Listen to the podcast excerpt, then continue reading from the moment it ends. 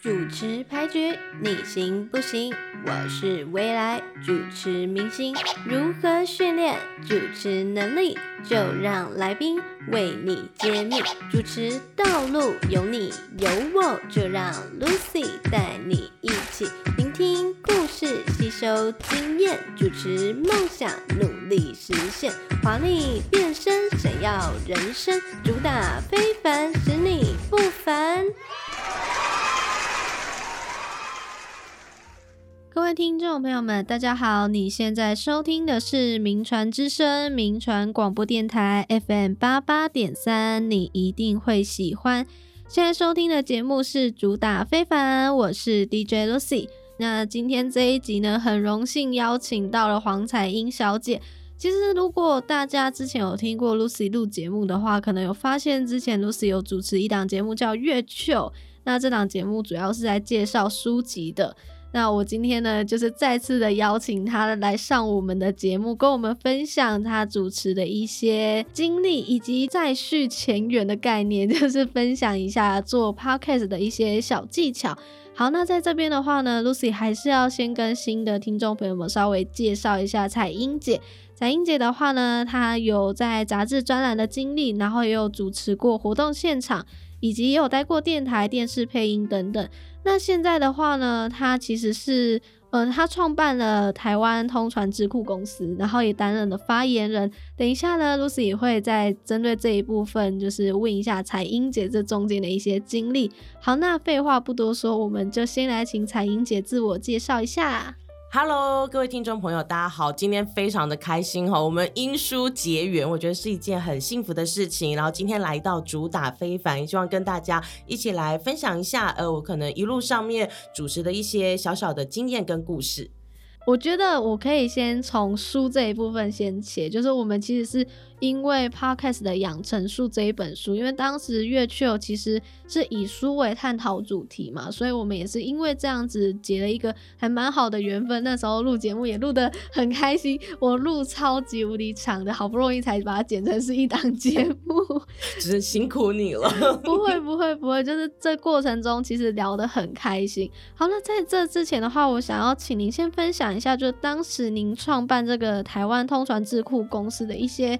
过程以及理念的部分。好，人家说这个，我其实博士班毕业之后就开始想，那我要怎么样把我的呃博士生涯之前所有的主持经验啦，跟这个传播工作的经验，可以有一个大会整的概念。那也因为这样子，所以就跟这个我们的几个伙伴，因为我其实是其中一位创办人，那我们还有两位创办人都是世新大学博士班的伙伴，然后大家那个念书念久了，想说要来集大成，因此呢，就创办了台湾通传智库，办理一些课程，比如说企业的内训哈。像台北捷运公司啦、华南银行啦等等之类的，告诉他们怎么样利用新媒体跟他的 TA 进行沟通哦，然后也帮政府的发言人训练他们如何跟民众对谈。那当然，我们也承接一些政府部门的研究案，跟大家讨论关于传播、关于沟通这件事情。哦，原来是因为这样子。我有看到彩英姐她的 IG，就其实有，嗯，就每隔一阵子都会有发一个活动。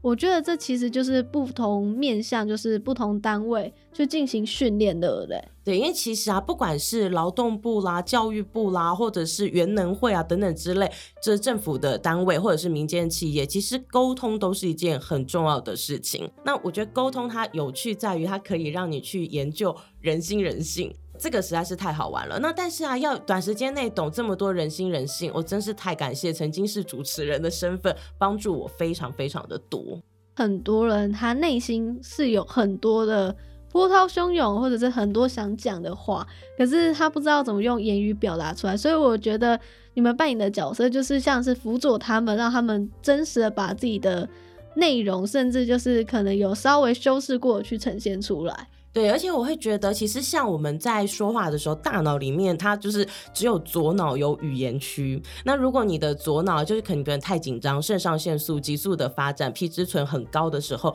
你就会没有办法说话。或是甚至你说话的时候，你就会词不达意，然后你没有办法完整的表达内心的一些想法。那这个时候，其实我都会在所有的说话课之前做的第一件事情，就是先让大家找回自信，因为只有有自信，你不怕麦克风，你才有可能好好的跟其他的人对话或者是沟通。没有错，就像刚刚讲，语言是一个很大的艺术，而且就像是身为主持人的我们，其实也一直在不断的在精进自己主持这一块。虽然说我这 还是一个小菜鸡，远远远远比不上彩英姐，就是经历丰富这一块。没有没有，其实我觉得啊，主持人很有趣的一件事情，我相信我们这个优秀主持人一定一定也有感觉，就是我们很像是拿到这个第一场的门票，然后你可以亲近很多的专业的人啊，专业的事情啊，或者是。有趣新鲜的东西，我觉得那是一件非常好玩的事情。刚刚稍微小聊天一下，那我们接下来呢，就进入我们今天的第一个部分的主题，就是主持牌局，你行不行啦？那就是按往常的惯例，就是还是要请彩英姐帮我们选一下 A 跟 B 这两个选项，你要选哪一个？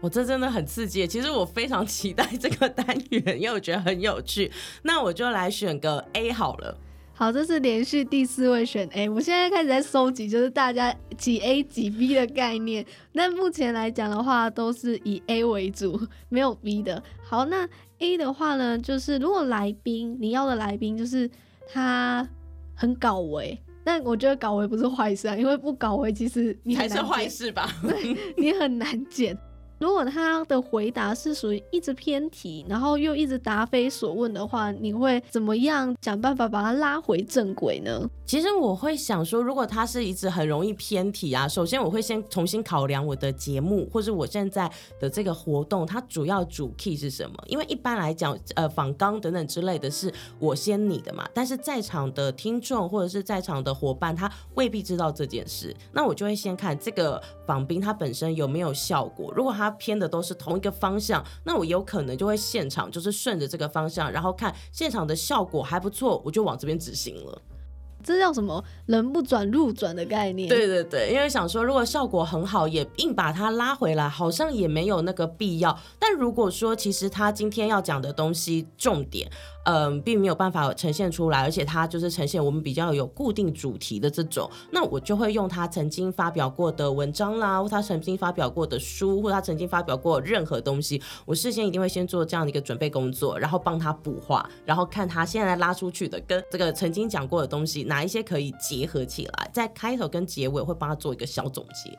哦，了解了解。那如果是属于那一种，就是。他讲的东西已经偏题了，然后又没有效果的话，你觉得要怎么拉回来？就是。比较不会失礼，然后他又觉得很自然而然的哦。这时候我就会扮演小粉丝，我就会说：“哎，刚刚我们知道说你你有你曾经讲过一句话，我觉得非常的迷人哎，我可不可以先告诉你，曾经讲过什么话？然后我就把那个话讲出来，然后问他说：你当时为什么会这么想啊？或是啊，等一下等一下，我记得你曾经啊写写过哪一本书？我会用这种不断小粉丝插话的方式，让他去回忆哦，曾经他说过什么，曾经他做过什么。那因为人被恭维之后，通常他就会在他的那个领域里面稍稍的会至少两讲个两三句，所以我就会以这种疯狂小粉丝的方式，不断不断的让他可以回来讲本来我希望期许他可以说的东西。这部分的话，其实就是变成说你的前置作业要做的很足，而且你对这个来宾要够了解，不然这种方式我觉得可能很容易翻车哎、欸。对对对，因为如果你不了解，就是现场就是瞬间是一个干，然后你就会想说怎么会发生这种事情，而且他可能想说。你真的有调查过我吗？对对对，因为我其实这样可以岔题吗？因为我曾经主持过一个教育部的记者会，然后在教育部记者会，它就是一个学习圈嘛。那教育部长来，然后可是我就是在台上在介绍他的时候，我就会说哦，关于美感教育啊，教育部长他曾经说过什么？好，然后关于呢我们的这种电子教育、新科技教育，教育部长曾经说过什么？然后当天其实教育部长非常开心，他就说啊，其实教育部也没有那么多话啦，但是主持人真的很认真哦。可是。这个其实就会让人家印象很深刻，而且大部分大家对于长官的想法就是哦，话真的很多，对，对流水账，对，没错。所以有的时候他讲的不会是重点，反正就是有很多可能赘字啊，或者是没有必要的话语。对于我们来讲啦，那对于他们来讲，就是一个他们觉得表达很好的一部分。而且很多人其实，尤其是公部门，他们常常会觉得脱稿演出很危险，所以他们就会不会管当时的情境脉络已经行进到哪，他们就会如数家珍，从一开始，然后一定要告诉你到结尾为止。哦，所以其实他们是有一套自己的 SOP，而且他们就真的会按照那 SOP 讲完。对，因为他们觉得如果突然之间转向啊，可能媒体又抓到一个什么，那他就倒霉了。那这时候也没有人帮他，可以就是诶圆一下话等等之类。所以他们其实都有一个标准的 SOP，就幕僚会先准备好一份稿，那他们也就会照着这个稿呢，就是从头到尾，其实不太会有太多的变通。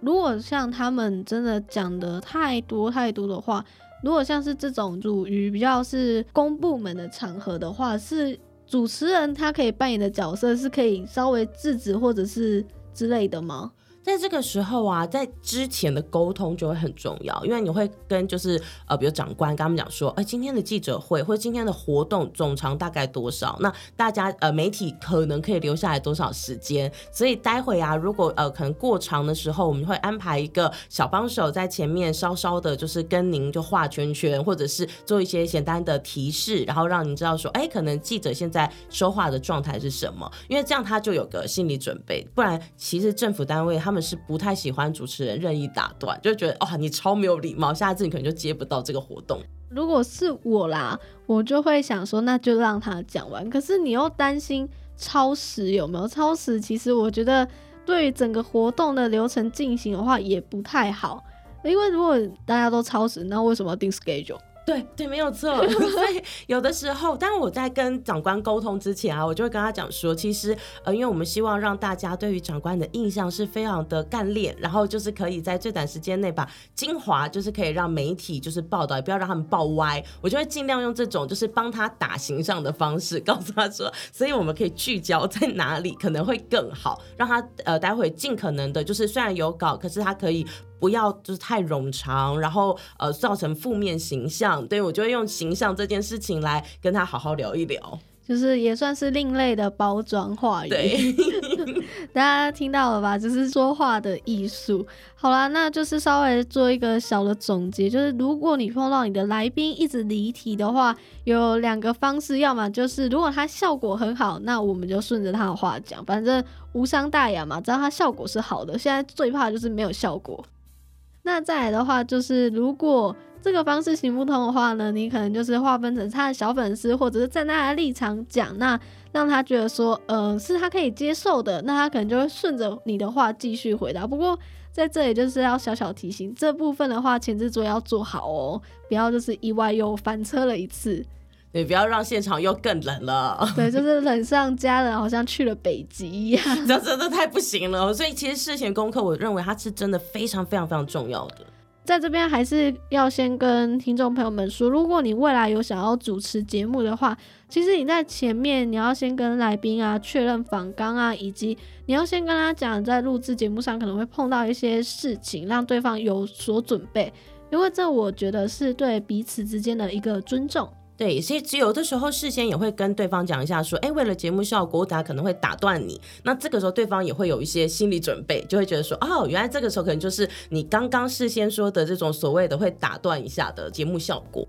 好了，那接下来呢，我们就来进入今天的第二主题——主持故事吧。虽然说 Lucy 其实对彩英姐有一定的了解，不过在这边还是要问一些蛮基本的问题。彩英姐为什么会走入主持这条道路呢？其实我从小就是一个很喜欢分享故事的人，因为可能是独生女的关系吧，就从小就喜欢看很多很多的书，听很多很多的故事，然后也喜欢跟班上同学做分享。所以我记得小时候就是早上下课，我就是一个话唠的人，然后旁边围了一群好朋友，然后听我在讲故事。那也因为这样，所以后来我去参加一些。什么演讲比赛啦等等之类的，那我那时候念的是淡江嘛，所以我是淡江之声出来的。然后当时啊，我就觉得，哎，在电台里面工作是一件有趣的事，因为可以学到很多学长姐的经验，然后也可以碰到很多有趣的访宾，再加上就是当时的老师给机会，所以我毕业的第一份工作其实就是我小时候的这个梦想——广播电台主持人，所以还蛮开心的。而且，其实我觉得广播电台，因为你不用露脸。然后你就会觉得说，那就不会有那种你要顾声音，然后又要顾镜头的问题。在讲话或者是你在配音的时候，有时候其实你的脸是没办法自主再去管理哎。对啊，其实有的时候，然后你还会想说，哎、欸，今天好像没有睡饱，因为没有睡饱，你的脸乱七八糟，其实大家看不见没有关系，所以你可以直接你的声音表情好，声音表情到位，那都是可以接受的。但是如果今天有镜头，你就会想说，完了完了，我今天是不是应该化个妆？我是不是应该要有个眼线？我是不是应该要怎么样？就会有很多的障碍。对，这也是我会蛮喜欢广播的一个原因，因为其实我对于露脸这件事，我喜欢自拍，但是我不喜欢被人家拍，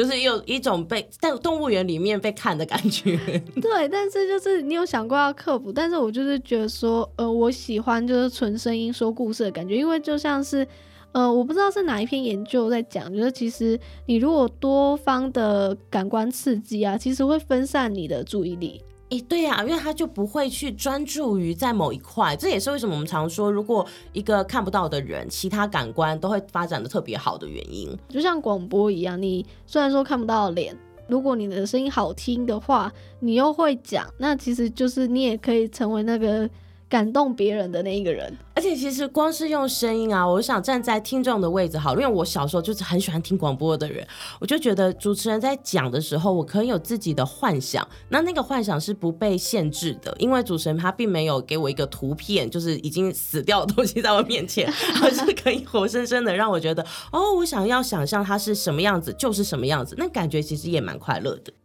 这一块我会觉得它是非常有趣，而且非常值得开拓的。对，这也是我觉得可能这几年来 Podcast 会蛮兴盛的一个原因。刚刚我们前面有提到，其实您在主持这一块呢，不管是活动啊，还是电台，甚至可能购物台部分，其实有蛮丰富的主持的经历。那我想问一下，就是您一开始呃踏进去主持这一块的部分，不管是广播还是现场主持的话，您一开始的心路历程。我觉得我的这个衔接点还蛮好的，因为刚讲嘛，就是我小时候就喜欢听广播，所以我六年级的时候参加中国广播公司他们做的这个暑期营，那我在营队里面就有听到大哥哥大姐姐就有分享说，其实他希望你有独特的观点，或是独特的呃才华哦，或者是你可能就是有独特科系出来，那也因为这样，所以我当时就顺顺的选择了可以让我在这个校园当中就开始做。电台 DJ，因为电台 DJ 你可以学，比如说接线啊、处理机器啊这些东西。对我来说，呃，处理声音这件事情变得越来越轻松自在，很像是生活里面就自然会出现的东西。再加上学长姐的带引，刚开始进入学生电台的时候，学姐就说：“哎，你有个特质，你不怕麦克风。”所以我觉得不看麦克风这件事情好像就赢一半。那我很开心，的时候就被就是当时的一集这样夸奖。所以我出社会之后，先接的这个广播电台工作，嗯、当时其实是有一点点凄惨，因为第一个工作虽然是广播电台，但我标到的案子呢，其实是。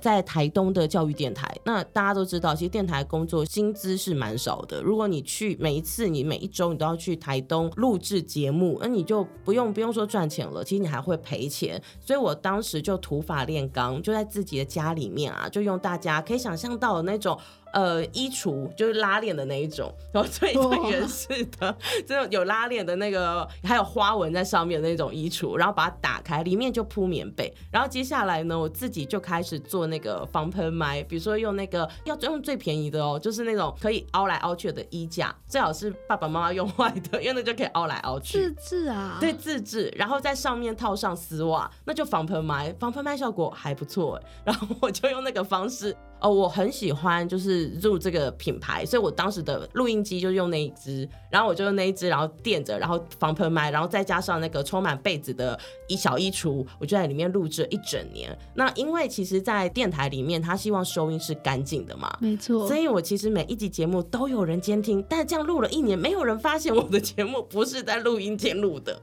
哎，这样其实很厉害哎。就当时其实因为没有资源，就想说可以用什么其他的方式来完成这件事。那但也因为这样，所以就大家就发现，哎，我好像真的很喜欢主持。所以后来也在复兴啊、央广啊，然后到现在的教育电台，然后就一路上其实就是保持着，因为很爱他，所以愿意去学习他，然后去转换不同的空间，嗯，跟他的任务，然后来完成。真的是多方面尝试，而且感觉出来真是用爱发电，没想到还自制防喷麦，这好厉害哦！我没有想到衣架，然后再加上丝袜，可以做一个防，效果真的蛮好的哦。可是我其实也是因为在这样的一个经验当中，我后来就慢慢觉得，光是电台好像没有办法满足我了，因为就是感觉好像就是机器设备、机器设备，然后用同一套的东西。我也是因为这样，所以开始想让别人来感觉一下，我到底主持上面或者我的声音表现上面是怎么样，所以才开始慢慢后来去跑外场，然后去做什么校园主持啦、记者会主持啦，然后甚至是哦婚礼主持，因为我之前也当过婚顾，哦，真的 对，所以就是帮忙做呃像怡人园的婚礼的主持人，其实都我训练的，然后我就会在这里面有看到一些有趣的东西，然后再慢慢慢慢想说，说哎，现场也不能满足我了，才去电视台，然后当购物主持人，想说玩一下，看看购物台的电视主持人的感觉是怎么样，那你也会发现，哎，真的截然不同哎，因为你面对的这个镜头荧幕，然后跟导播在你耳中跟你不断的嘶吼，哦，然后你要在这个现场把你的东西讲得非常的神乎其技，这这个其实都是不同的体验，但我觉得它都给了我很多生命当中的养分，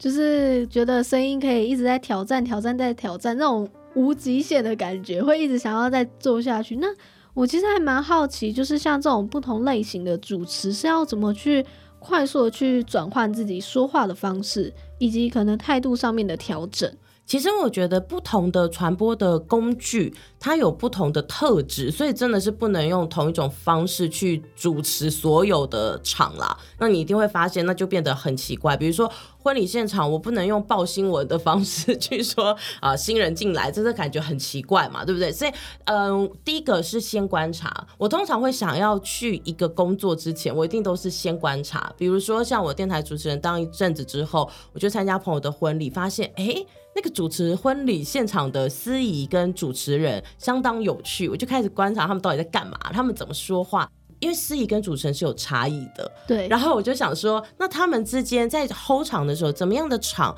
宾客比较有反应，那刚好那一阵子，也就是旁边的这个亲友们，就是哎、欸、很多婚礼，所以我吃了很多婚礼场，那也在这样的过程当中观察他们的状态，然后我发现，如果是现场活动，你要比较像是第一个，你声音一定是比较高亢的，因为你要带领大家在活动当中是比较开心的，然后比较愉快的，所以你会用比较高亢的声音说话。但是光是婚礼现场就有很大差别嘛，第一次进场是比较正式的，对，所以你要比较庄严；第二次进场比较乐，所以你的声音会比较活泼，这个东西我就觉得它蛮好玩的。但是这个东西带到购物台之后呢，哎，又不一样喽。购物台主持人，我也是在进去之前观察了很多，发现他们讲话会更犀利。因为他们必须要把他们的东西讲的就是全世界最棒，然后不能有任何的空白，因为空白导播就会在耳机里面骂人，所以你必须要一直一直说话，那变成这种呃语速更快，然后讲话的状态，因为它就跟我们讲现场活动不一样，现场活动你会看到很多的人，要跟他们互动，所以你语速会比较慢，但是在购物台的时候，它其实是要冲那种大家赶快来买这种感觉，所以你的语速相对的会是比较快的状态。那我觉得这些其实都是跟你的环境，然后还有呃这个气氛都会在这个当中去做调整，但最大的差异应该其实就是边播新闻，就是主播啦，跟我们讲的这个主持人中间的差异。因为像当时我去中天配音，他们就说他们不想要呃主播来配，为什么？因为主播他在讲话的时候都会直接呃尾音收很快，收很干净。但是这样子的话，对电视台来说，电视台它还是希望，就是如果是普通节目，节目性质，它希望它是软一点点的。所以你尾音收太干净的时候，它就没有办法让大家有人的感觉。那这个时候就必须要做调整。所以其实，在尾音上面的练习，我觉得它也是一个必要的训练。那我刚刚讲到尾音这一部分，尾音是要怎么去练习？就是收放自如的部分。呃，比如说我在教育电台，我可能就是以上新闻由黄彩英编辑播报，就播报，我就直接抓回来。但如果今天是在这个电视台的时候，我就会是比较软，就是以上新闻由黄彩英编辑播报，播报就会比较圆一点点，也就是他笑比较多。跟以上新闻由黄彩英编辑播报这种，就是想要让别人觉得有气势是不一样的，这样把气势收回来，然后音呢稍微慢一点点，然后圆一点点。哇，那真的是要花时间去揣摩哎。对，所以其实事前的观察跟练习，我觉得是很重要的。就一个，就一开始还没有接触主持的小白，他们应该要怎么去训练？还是也是比较支持先从广播电台先去磨，然后再去接外场？其实我反而觉得广播是最难的。呃，其实如果大家有去了解的话，其实广播上面会注重的细节很多。对，因为就是你讲话要干净嘛，然后你发音。尽可能的要准确，像我编辑播报的时候，我就不会是现在这个种讲话的德性，就每一个字每一个字就要抓抓抓。但是呃，现场主持它可以靠你的肢体、你的情绪带动、你的其他的一些视觉上面的辅助，不管是 PPT 啦、影片啦等等之类的，所以你有很多的方式可以跟现场的人互动。再加上因为视觉有暂留，所以我们在看东西的时候，你很容易就有连贯，但听觉不会。所以广播电台它最难，第一个它要讲得很清楚，让听众真的仿如置身在主持人所叙述的这个空间里。所以你一定会运用到所有的，就是你在讲话的时候，你就会注意，哎。我要怎么样让我的听众觉得他真的看见，或他真的闻到某个东西，或他，可能就是哎吃东西的时候，你也不能只是用形容词，你要让他觉得说啊，他真的吃到这东西，可能你要举个更明确的名词啦，比如说哦，吃到这个海鲜，我觉得很像是去夏威夷玩的感觉，就是你要用一些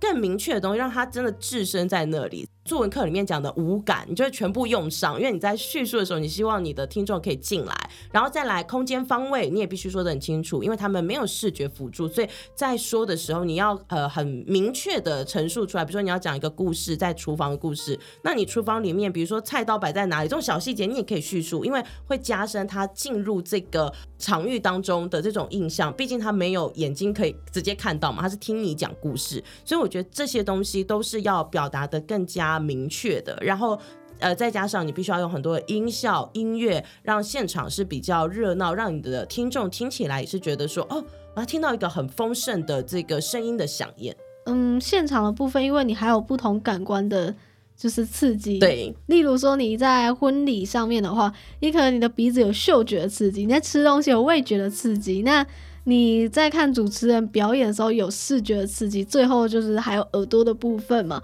但是我就觉得说，其实广播的话难的地方难在于所有的东西我们都要自行叙述。好啊，那刚刚就是聊了不同主持类型的部分，我们接下来的话呢，后面的部分 Lucy 会比较倾向就是跟大家介绍 Podcast 的部分，因为我想说这几年其实 Podcast 还蛮盛行的。那再加上彩英姐她其实有出了自己的书 Podcast 的养成术，彩英姐先跟我们分享一下她当时会想要出版这本书的原因。其实我在做声音工作已经做了二十年了，然后很想要有一点自己的集大成吧，对对对，里程碑，做一个小小的记录。然后在这样的一个过程当中，我就把我自己怎么学声音，然后自己对声音的体悟等等之类的，就汇聚成这个小小的，算对我来说是第一个孩子，就是手札，就是 声音的声音的孩子，把它生出来。所以这本书有很多我自己的观感跟自己的体会。其实蛮推荐大家看的原因是，其实里面的东西我觉得不会写到很难。那再加上有另外一位的作者，那他是比较是写可能相关的声音、podcast 等等的一些国内外的案例，还蛮鼓励大家可以去上网搜寻《podcast 养成术》这一本书，然后也就是可以多多支持。很多人都在讲，因为现在其实 podcast 它的局限没有像广播这么的严重，因为像我们在做广播节目，其实有一定的时长，就是一小时就是要一小时。可是 Podcast 的话呢，你可以做一些滚动的调整。所以接下来我们就是来做 Podcast 的一些内容的分享。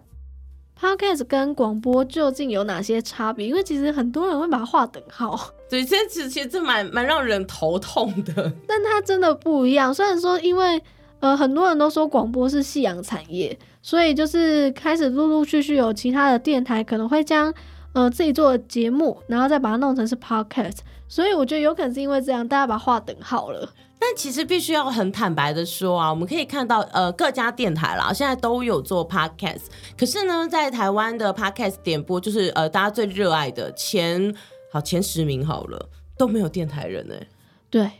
对，就很多人拿金钟，而且是这个也在放 podcast 哦，可是也不见得受到大家的喜爱。这其实是还蛮有趣的一个现象。我有观察到，其实目前在 Podcast 上面，其实大家还是比较喜欢听闲话家常，不要太正规的内容。所以我觉得这也算是广播会吃亏的地方啊。因为其实我们本来做的内容，因为受到各家不同广播电台的一些可能内部的一些局限啊，或者是风格的限制，其实没办法像 Podcast 做的这么的 open。还有一些什么政府法规，然后你不能够轻易的触犯，没有办法什么话都能说，好，或者是呃，当然啦，跟我们讲的这个业界的业配也是有关系的。如果你要做一个 p o c k e t 那是要做哪些的事前准备这一块？最重要的是你的心态调整了，因为呃，就像刚刚我们主持人很棒，跟大家讲了这个 podcast 跟广播电台，它真的有很大的差异性。因为广播电台呢，通常啦，它是大众传播。好，那所谓的大众传播是什么意思呢？它具有教育，也具有娱乐。那因为它有一个就是叫做教育，要广泛的普及教育大家的这个责任，所以它的发音咬字相对的，它必须要是。抓的比较紧的，它必须要让大家听起来是比较呃清楚的。举一个例子好了，我之前在央广做实习的时候，曾经啊，人家寄那个苹果来给我们，然后我们就有想说，哎，那当然就是要立刻就是给长官吃嘛，所以就拿了一个苹果给长官说，哎，长官长官，这个苹果你觉得这个怎么样啊？这个来让您吃一下。然后这个长官呢就生气了，哦，他生气的原因就是。你是不是广播人？广播人平常讲话就必须要好好注意自己的口条跟咬字啊，所以你不能这样说哈。长官期待我讲的是，长官，您要吃颗苹果吗？好，但是这种就是太太做作，你知道，在这个 podcast 里面，当然不要用这种方式啊，因为 podcast 它的属性是什么？它是社群媒体，也就是它的老板呢，其实是科技业哦，不是大众传播业哦，它是两者完全断开的东西。所以既然是这样，那我们讲社群媒体又叫陪伴产业，也就是它是像你的好朋友一样的存在。既然它是像你的好朋友一样的存在，你怎么会跟你的朋友讲话这么的咬文嚼字呢？这个实在是太官腔了，这完全行不通的哦。所以这个其实是一个很大的差异。那再来就是因为广播电台它其实对于收音啦，或者是各方面，它的环境其实是要很干净的。然后你在跟你的受访者在对谈的时候，我们也说尽量是不要让他是很互搭的，所以像我跟主持人就不会是以朋友的方式在聊天，比较像是 Q&A 的感觉嘛，对不对？然后可是 Podcast 不是啊，Podcast 跟好朋友聊天啊，所以如果你在收听一些 Podcast 的时候，你就会发现，哎，有些人声音就叠在一起，或者是那个笑半天，或者是呃他们的声音可能就是你你会想说，哎。这个同时讲话是可以的吗？所以这个聊天跟我们所谓的 Q&A 访谈，它还是有一定的差异性的。那当然，主要属性就是因为一个是大众传播，一个是社群媒体。再来就是我们讲的哦，坊间坊间有很多开设相关 Podcast 课程。因为我现在在台科大也有在带这个劳工他们做 Podcast 嘛，我都会跟他们讲说。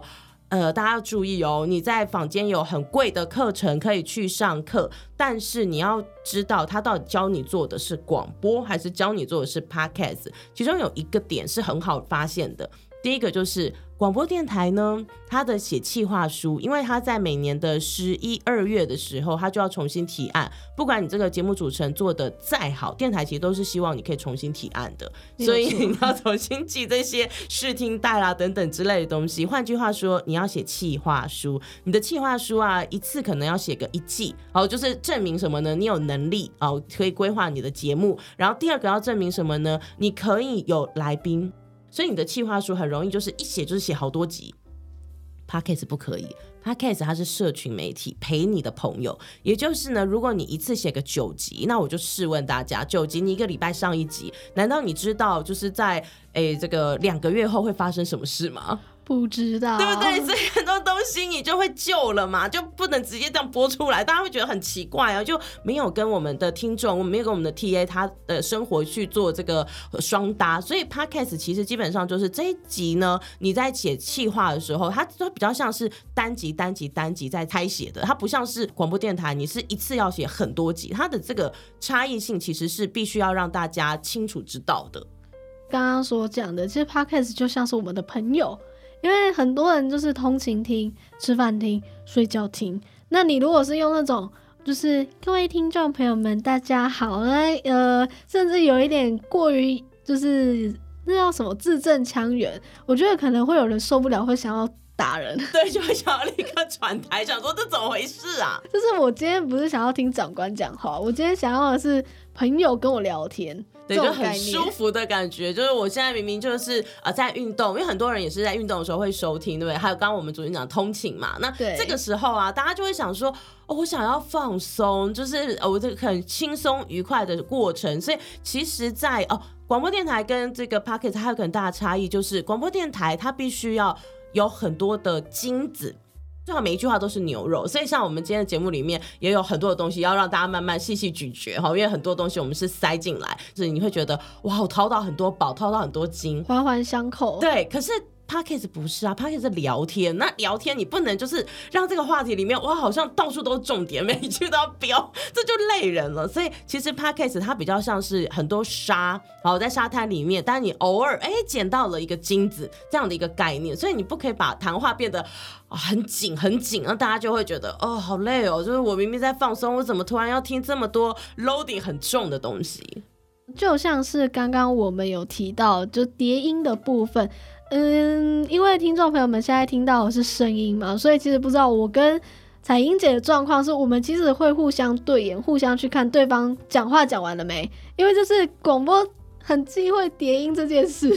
因为广播还要修，对不对？就是比如说你可能这个呃有的时候呃呼吸声太大声，或者是口水音等等，我们会把它修掉。那这个时候如果你又是叠音，然后又混在一起，我的妈呀！最后要去剪的时候就是痛苦，所以不能发生这种事情。你要嘛就是可能那一段真的就整段不能用。那有的时候就是会很长那种墨菲定律，你知道吗？就是那一段是最好的，可是偏偏它问题是最多的。对，而且我后来想到这个，就觉得很有趣，是电台在录音啊，大家可能会觉得说，哎，你今天录错一句话，你就按暂停，然后重新补上去，不对哦，他的情绪还有他的整个感觉，对，就不一样了，所以你必须要整段是重来。可是 Podcast 其实比较没有这个顾虑，哎，可能就像是刚刚讲的嘛，聊天嘛，那我们一般人其实也很常聊天聊到一半，哎，话题突然转到别的地方，然后再转回来。因为像台湾通勤之前就有干这种事，他们就突然断掉，哎，然后再自己说啊，刚刚大家应该觉得以为我们发生什么事，我们在弄机器啦哈，然后就会直接把现场一些东西会带进他的节目里面，然后跟听众好像就是搭着是在同一个录音的空间当中，然后在对话这种感觉，在分享日常。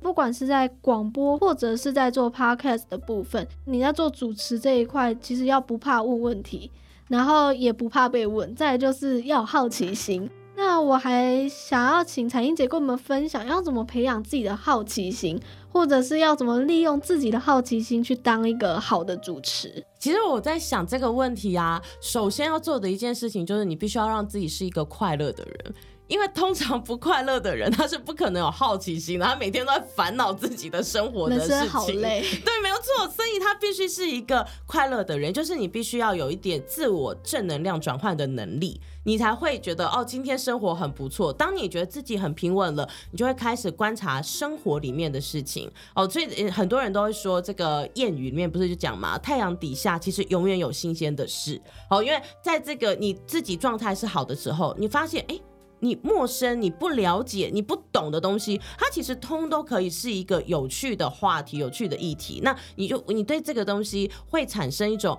我跟他没有接触过，哎，那他到底会不会让我有另外一种新的想法或是新的概念进来呢？这时候你会开始想要去去问，然后去想了解这里面到底还有什么不一样，跟自己日常生活当中舒适圈之外，哦，能你能够探索的，能够去玩的。所以我觉得，首先就是你必须是快乐的，然后你才会有那种对生活的探索，然后你对生活才会有这种所谓的好奇心出来。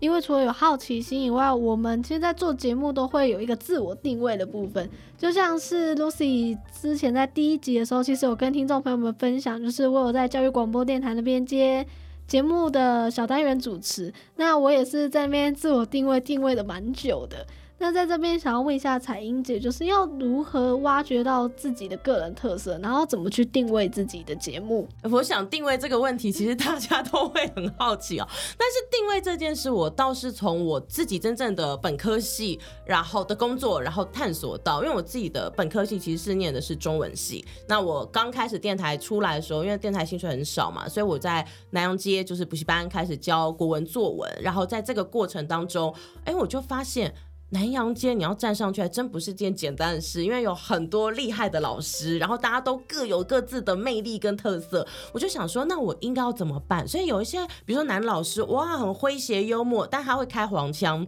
这不适合女生啊，因为女生开黄腔，毕竟就是社会观点还是会觉得怪怪的。打妹，对，所以不可以嘛。那想说好，那我就不能学他。可是也有一些，就是哦，中文系的老师是这个非常的有气质，像吴越老师的老师群。们都非常的有气质，都是走这种仙女路线，我就觉得，嗯，怎么看怎么看，我就是是一个男人的灵魂在女生身体里的人，但是我根本没有办法做到这种什么风吹来我可能就会倒这种这这种事情，就我没有办法这么的有气质，也没有办法这么的，就是女人味。那我就想说，好，那我还有什么呢？其实我那时候真的花了很久的时间，一直在思考，我到底还可以是什么。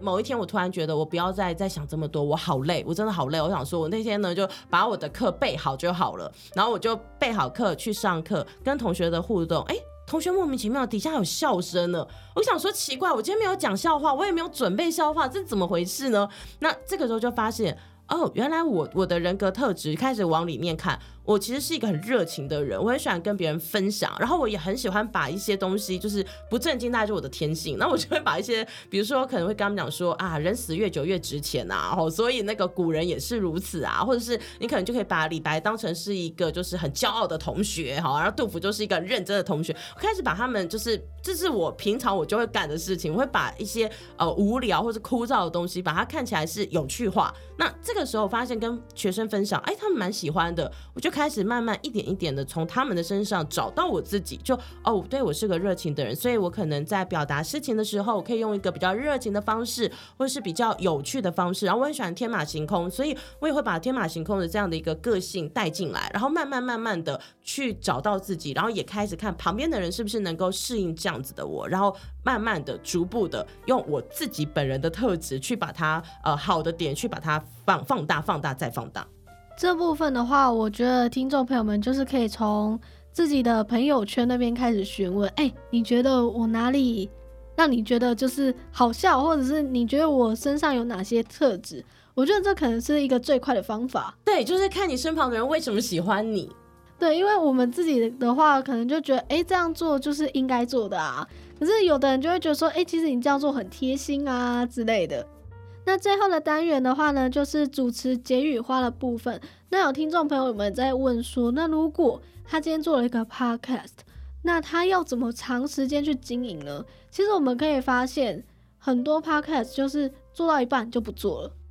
因为没有热情啊，其实做 podcast 是一件很寂寞的事情，用爱发电，真的。因为其实我们可以看，大概 podcast 前十名啊，你会得到一些业配，你会得到一些关注，但是十名之后呢？呃，你可能就是要抱着一个交朋友的心情，因为你不太会有太多的业配找上你，那大家就可以知道我们有这么多的节目，但前十名不是那么容易进嘛。那你说古玩一个月有八十万，那当然是很厉害第一名啊。好，所以这个不能比。但是我会觉得做 Podcast 它可以帮你经营的是什么？你的人气、你的人脉。所以有些人其实是用 Podcast，然后去经营之后，他可能去开课，哦，他可能去出书，他可能去做别的事情，就就是等于是你培养你的粉丝。那你要怎么培养你的粉丝呢？首先第一步就是你必须要对你的节目你是热爱的，你不是被迫的，你不是因为大家都在做 podcast 所以你也做 podcast 哦，你是真的喜欢跟别人分享某一个话题，当这个话题来说，你可以源源不绝的呃想要跟大家做更多的讨论，那这个时候你才有可能把你的 podcast 往下经营。然后再来还有就是不要贪心，不要一集里面塞太多东西。记得哦，Podcast 是沙，所以你有很多时间，你可以是酝酿一个谈话的氛围啦。呃，一开始节目的时候也要先聊聊最近发生的事情，再带大家进入你的主题嘛。这样的过程当中，也就是你的素材分开用，把它变成散点散点的。你不要在一集节目当中就把你所要讨论的事情哇，我这个掏空心思的把它塞出来，这时候你就会发现，哎，后面好像没话讲了。所以你要记得 Podcast 的这个。呃它的本来的特性就是你没有要一次给这么多，所以你一定要想办法把你原本的那个核心拆点出来，在不同的集数里面放。那前面呢，就聊聊生活，聊聊最近发生的事情，它会让你的节目跟你的粉丝都可以比较长久一些。其实，在做节目上面啊，不管你今天是想要从事活动啊，或者是想要做广播，或者是你想要做就是朋友之间的那一种的 podcast。不外乎的重点就是你要有前置作业，再来就是你要先观察别人，先观察自己，才有机会做出一个好的节目给大家。好啦，那以上呢就是今天的主打非凡，今天聊了还蛮多的小细节，希望大家可以去仔细的去品尝。虽然说我们不是 podcast，不是让大家去挖沙，我们是让大家挖宝。那也希望今天带来的一些内容啊，可以对大家有所帮助。以上呢，就是今天的主打非凡。我们下次再见，拜拜。